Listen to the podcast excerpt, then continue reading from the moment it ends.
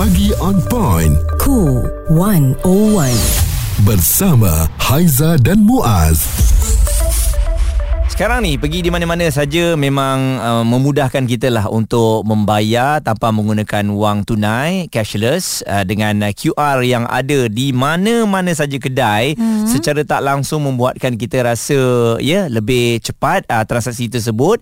Dan kita rasa senang hati juga sebab setiap kali kita bayar QR tu tak ada charge yang dikenakan kepada kita. Maksudnya sama aja hmm. apa harga yang kita beli kita QR itulah dia harga yang kita dapat. Baik duit tertinggal tak apa eh. Tak ada masalah. Telefon kena bawa sebab nak scan QR code tu eh. Um, memang betul memudahkan kita pun dah sampai terlupa nak bawa duit cash. Mm-mm. Kadang-kadang duit RM5 pun terlupa warna apa eh. Yeah. duit RM5 warna hijau. Lama kan sangat ingat? tak bawa duitnya tu. Okey, cumanya sekarang ni apabila dikatakan charge duit now QR ni akan dikenakan, kita nak tengok dia bebankan siapa? Pengguna atau peniaga? Pengguna uh, pengguna ni pun ter, uh, boleh difikirkan uh, dua tau, peniaga Mm-mm. pun pengguna kita yang bukan meniaga ni pun mengguna Mm-mm. menggunakan QR Pay betul ya, tak? Ya, perkhidmatan tersebut. Ah, jadi uh, Haiza uh, mengenali QR pay ni untuk duit now ni seawal tahun 2019 lah Muaz. Mm-mm. Masa tu kita ada roadshow ABPBH, uh, dia termasuk sekali dalam menaja. Jadi kita tahu eh cuma saya macam macam mana pakai dia? Uh, uh, scan saja ke perlu ada nombor telefon semua tahu dia cakap kat situ. So kita macam oh okey. Tapi makin lama kita dah makin tahu pakai. Cuma apabila kata nak dikenakan itu charge kad pada peniaga ni kita rasa macam kenapa perlu dikenakan charge? Pertama kita tak tak minta pun sistem ni wujud. Mm-mm. Kedua, apabila sistem ni wujud, kita kena download apps yang uh, mereka suruh lah. Ada apps duit apa uh, QR Pay segala bagai ni kan.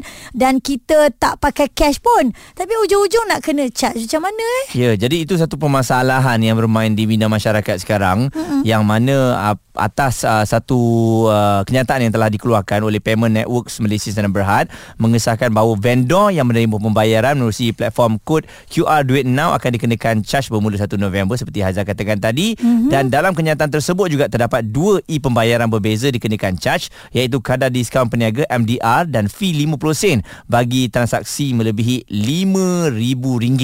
Mm. Ha, jadi uh, difahamkan sebenarnya charge ini uh, memang sepatutnya dikenakan kepada kita cuma telah pun ditangguhkan. Sepatutnya lebih awal lah. Lebih awal lagi oh. apabila diperkenalkan. Uh, cuma persoalannya memang begitulah. Kenapa setelah diperkenalkan kenapa setelah diperkenalkan akhirnya nak dikenakan charge yang mana akan membebankan kita sebab sebelum ni katanya benda ni memudahkan kita. Ha ada peniaga yang mengatakan kalau begitu kita tak nak pakailah sistem ni kita back to cash semula. Sekarang kita dengarkan kenyataan daripada Datuk Sri Anwar Ibrahim. Saya dah bincang dengan governor semalam dan mengikut dia penjelasan yang diberikan tidak dikenalkan bagi golongan bawah. MC dan SMEs keputusan tu Datuk Seri? Ya, itu keputusan tu bank negara lah. Tak boleh. Saya bank negara ada tugas dia, dia biar dia jalankan tugas dia. Jadi sekarang ni yang penting tidak bebankan golongan pendapatan rendah dan menengah. Perbualan menyeluruh bersama Haiza dan Muaz.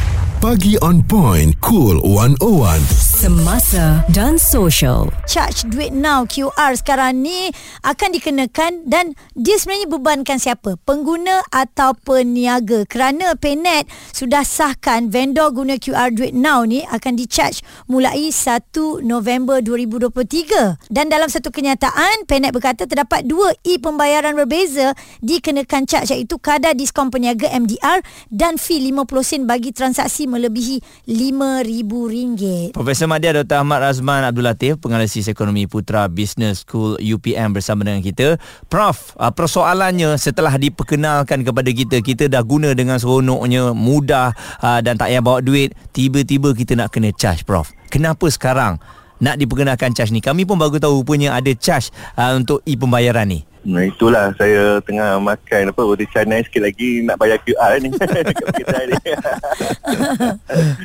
Okey, sebenarnya uh, kadar ini dia apa sebenarnya telah ada dulu eh, sama dengan apa peraturan yang ditetapkan oleh negara cuma masa ia diperkenalkan ia diperkenalkan semasa pandemik. Mm-hmm. dan dia diberikan orang kata pengecualian semasa itu adalah untuk uh, pertama sebab pandemik jadi nak menggalakkan penggunaan apa pembayaran digital dan apa jadi juga untuk tidak membebankan apa pembeli lah maka uh, tidak ada sebarang uh, bayaran ataupun apa charge yang dikenakan ya sehingga dah sekarang apabila bank negara membuat keputusan uh, bermula 1 November ni uh, ianya akan mula dikenakan. Mhm. Namun uh, namun kalau kita lihat perkembangan terkini esok ah esok Perdana Menteri akan duduk bersamalah meja dengan bank negara dengan PNET eh, syarikat yang mengendalikan tu untuk melihat apakah orang kata yang menjadi kebegangan uh, pembeli uh, pengguna macam kita lah uh, Mhm. sebenarnya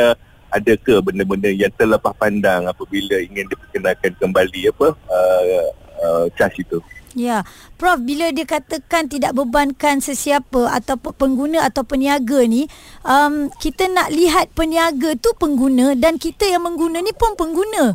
Jadi yang mana satu yang tak di-charge ni sebenarnya? Yang tak dibebankan? Okey, sebenarnya dia akan charge kepada peniaga.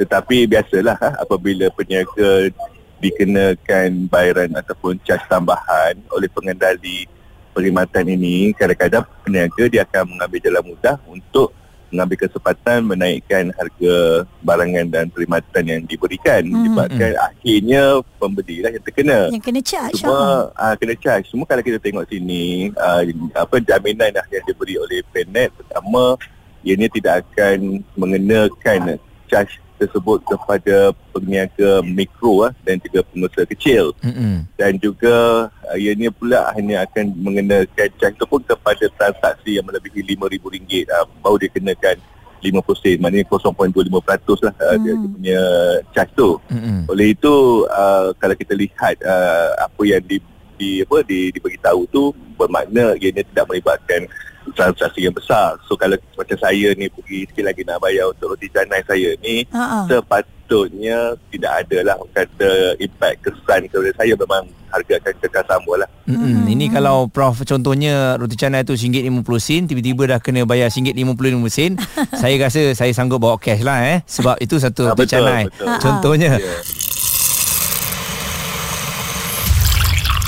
Responsif menyeluruh tentang isu semasa dan sosial.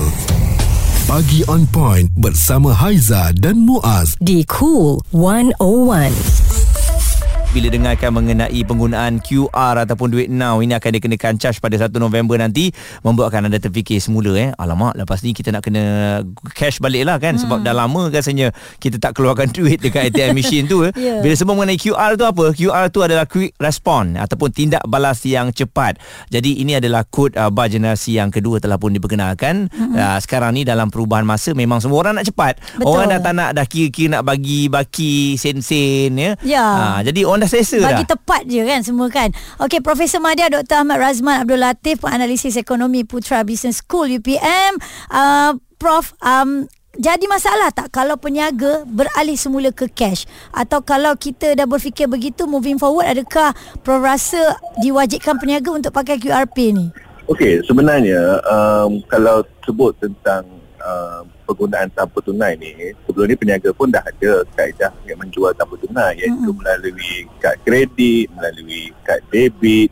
Uh, cuma kalau kita tengok um, mengapa peniaga dia lebih cenderung suka kepada QR ni sebab sejak pandemik hingga sekarang dia tak dikenakan apa bayaran tambahan, cas tambahan. Jadi Mm-mm. kalau kalau pembeli menggunakan kad debit kad kredit dia ada bayaran tambahan dia kena bayar. Tapi Ya. kalau QR code dia tak perlu. Ha, itu sebabnya banyak peniaga terutamanya pengusaha kecil mikro lah yang tidak ada kemudahan eh, untuk uh, device untuk apa kad kredit atau debit ni uh, mereka suka QRP ni sebab tak perlu charge. Uh, itu dia punya situasinya mereka uh, memang apa tengok uh, uh, perkhidmatan ya, QRP ni memang uh, tidak apa tak ada charge untuk mereka Tak membebankan. uh, Hmm. uh, tak membebankan dan pembeli pun memang suka sebab guna phone dia tak perlu bawa apa cash kat mana-mana. Betul lah. Kan Prof Semalam saya bayar parking pun Saya tak ada RM25 Jadi orang tu kata Jangan risau. Tak dikeluarkan QR Wah So ada kat telefon dia. Je, eh? Pun boleh juga ya. Jadi mungkin uh, Prof Dalam kadar diskaun peniaga Yang dikatakan ini Ataupun MDR Ramai yang uh, tak faham Mengenai MDR ni apa sebenarnya Prof? Okey, uh, kalau kita lihat sebenarnya macam saya sebut tadi, apabila menggunakan apa-apa perkhidmatan pun memang akan ada charge. Cuma sekarang ni uh, perkhidmatan QRP itu uh, diberi diskaun eh, iaitu tidak ada kata charge yang dikenakan. Mm-mm. Nam- namun ramai yang tak tahu sebenarnya uh, mungkin orang pelik kenapa peniaga sanggup menggunakan perkhidmatan apa kad kredit, kad debit dan sebagainya walaupun dikenakan charge sebab mereka ada yang apa mengambil kesempatan lah untuk mengguna, apa meletakkan uh, kadar tambahan itu ke Ya. dalam ke atas barangan perkhidmatan dan perkhidmatan uh, barangan mereka Oh. dan situasi sama juga boleh berlaku iaitu apa uh, kalau selepas ni ada charge untuk QRP maknanya uh, dia apa uh, dia akan dimasukkan dalam kos barangan tersebut so kalau kita kata kita kita nak guna tunai jadi kalau kita beli barang kat kedai tu barang harga barang kat kedai tu sebenarnya dah dah campur dah kos charge-charge tersebut uh, kecuali lah kalau kedai tu kata okey kalau bayar guna kad kredit kad kredit harga dia begini kalau Hmm. bayar tunai lagi murah Betul ada kedai macam tu. kita- Ha, ha. Ah, kalau yang lagi murah tu baru yang tu. Tapi sebenarnya mereka pun tak suka uh, jual beli dengan tunai sebab susah nak nak kawal lah pada berlaku kecurian lah Ya. apa ha, sekarang apa kalau kita lihat lah bila banyak QR apa semua ni apa kejadian rompakan tu sebenarnya jarang tau sebab Mm-mm. kedai-kedai yang Tak ada tak cash. banyak cash lah, tak banyak cash ha, itu satu kelebihannya. Ha, Mm-mm. kecuali itulah kalau kita tengok ada lagi peniaga yang sanggup apa jual dengan tunai dengan harga lebih murah. Uh, kalau tu kalau saya tengok uh, harga akan tetap sama lah apa di, di akan menyerap kos uh, tambahan itulah. Hmm. sama Pa- dengan patutlah- kredit Patutlah sekarang Prof kita nampak juga ada kedai yang dia dah tak pamerkan QR code tu. Eh dia pamerkan tetapi ada pilihan juga dia letak nombor akaun untuk kita transfer secara terus. Ah betul. Ah Hmm. itu satu ah, cuma satulah kita tengok sistem baru lagi. Mm-mm. Ah, jadi ah, banyak penambahbaikan eh, yang nak kena buat dan kalau kita lihat penambahbaikan untuk uh, charge ni sebenarnya kalau kita tengok kenyataan PNET pun dia ada bagi tahu walaupun lepas ni kemungkinan akan ada charge untuk uh, transaksi lebih RM5,000 dia akan letak satu dipanggil sinking fund ataupun dana tambahan untuk membantu uh, peniaga itu sendiri untuk berdepani kos tambahan ni. Ini tak bermakna diorang akan charge ambil duit ke diorang tapi dia akan letak dana juga untuk membantu apa apa uh, mana-mana peniaga yang ada masalah lah. Hmm, okey. Jadi Prof kalau charge yang dikenakan tu hanya contohnya 0.1%, adakah ia membebankan Prof? Ataupun rendah daripada tu? Okey. Okey, um, kalau setakat kosong, yalah kalau kalau kalau yang dikenakan tu rendah tu memang saya tak lihat dia akan membebankan peniaga dan saya tak lihat peniaga akan uh, membebankan uh, pengguna. Saya Hmm. uh, bank-bank yang terbesar pun dah bagi uh, jaminan eh mereka tidak akan uh, mengenakan kos ni kepada pengguna, mereka akan menyerap kos tersebut. Kalau kalau itu bermakna bermakna uh, peniaga-peniaga ni sebenarnya tak ada alasan nak naikkan harga sebab kos tu telah diserap oleh bank-bank ni semua. Hmm. Uh, disebab, uh, disebabkan itu saya lihat uh, kita sebagai pe, pe, pe, pengguna pun kena uh, orang kata sentiasa mem- memonitor lah, memantau harga makanan kalau ada yang dinaikkan secara tidak muhasabah tu kita ada asal apa, pencatutan lah harga Betul. Mm-mm. uh, kita boleh buat laporan uh, mengikut tribunal malahan uh, jadi kita sebagai pengguna pun kena orang kata kena cakna jugalah kena tahulah patutnya tidak berlaku eh, kenaikan harga barangan uh, yang dikenakan oleh pengguna disebabkan dia boleh dikenakan oleh peniaga disebabkan oleh uh, charge duit now ni Profesor Madya Dr. Ahmad Razman Abdul Latif penganalisis ekonomi Putra Business School UPM. Suara serta informasi semasa dan sosial bersama Haiza dan Muaz. Pagi on point. Cool 101. Kita berbicara tentang uh, charge duit now QR bebankan siapa pengguna atau peniaga ya jadi masalah tak kalau peniaga beralih ke cash ataupun kalau kita tak pakai lah lepas ni kan anda akan didenda ke mungkin moving forward tu diwajibkan guna QR Pay sebab benda ni dah memang nak dikenakan charge tu yang merunsingkan peniaga sebenarnya Tadi Prof Razman dah berkongsikan mengapa ianya akan uh, digunakan ataupun dikenakan charge uh, tersebut. Mm-hmm. Uh, seperti yang kita semua sudah maklum, uh, semasa diperkenalkan waktu itu adalah pandemik. Mm-hmm. Jadi charge itu telah pun diserapkan oleh pihak bank ya. Jadi mungkin bank kata uh, kali ini adalah waktu yang sesuai lah mm-hmm. sebab kita dah kembali kepada kehidupan asal. Tapi ramai yang tak bersetuju sebab kami tak minta pun QR ini uh, Diwujudkan, diperkenalkan diwujudkan betul. ya. Hmm. Cuma dia saya rasa seolah-olah macam mana Dia rasa macam ditipu pula. Dia dah bagi kita keseronokan. Mm-hmm. Kita dah guna vibe-nya Seronok-seronok Sekarang ha, nah kena charge. Inilah waktunya. Ha, ha, Macam kita, tu kita kan. rasa, Eh Uh, itu kita peniaga Ha-ha. ni lagi lah dia dah Betul. seronok dah gunakan QR senang uh, nak manage dia punya perbelanjaan duit masuk di dalam akaun tersebut tiba-tiba nak kena. Ya. memang orang pun marah lah. Saya baca ini kiriman daripada Firdaus. Dia kata nak go cashless Tapi nak kaul untung macam tu. Itulah Malaysia ni Susahnya sebab karinah macam gini. Sebab itulah kita jauh ter ke belakang Daripada negara maju. Ha, Ini dia komen lah eh. Dan uh, daripada Wadi Dia kata guna cash balik lah Senang. Tak ada kecoh-kecoh nak kena charge ke apa Mm-mm. Dan seorang pengusaha bubur lambu Azam Bakri Beliau pun memberitahulah Mungkin tiada pilihan kecuali Mengalihkan kos tambahan kepada pelanggan Sekiranya charge dikenakan ke atasnya Okey, ini antara pandangan daripada Presiden Persatuan Perusahaan Kecil dan Sederhana Malaysia, Samantha Datuk William Eng. Pada saya sepatutnya cas transaksi duit now ini uh, boleh dimansuhkan langsung uh, kerana objektifnya sama ada peniaga ataupun pihak bank ataupun kerajaan adalah sama iaitu kami mahu mengalihkan Malaysia menjadi masyarakat bebas tunai. Jadi QR duit now ini penting dan sepatutnya menjadi satu perkhidmatan yang dibiayai oleh kerajaan dan semua bank untuk kemudahan rakyat dan PMKS. Uh, pendapatan bank dari cas ini tidak banyak mana pun. Jadi dijadikan sebagai uh, kemudahan ekosistem untuk menjana pendapatan lain dari pengguna dan peniaga. Contohnya dari charge credit card, uh, kemudahan pinjaman dan sebagainya. Jadi Sementa berharap uh, pihak bank negara dan kerajaan dapat uh, mempertimbangkan untuk memansuhkan uh, langsung cas ini uh, supaya memberi ketentuan kepada para PMKS dan juga uh, orang ramai. Dan uh, selain daripada itu juga ya, isu charge ini juga akan uh, dibincangkan dalam mesyuarat khas Majlis Tindakan Sara Hidup uh, pada hari Selasa iaitu besok.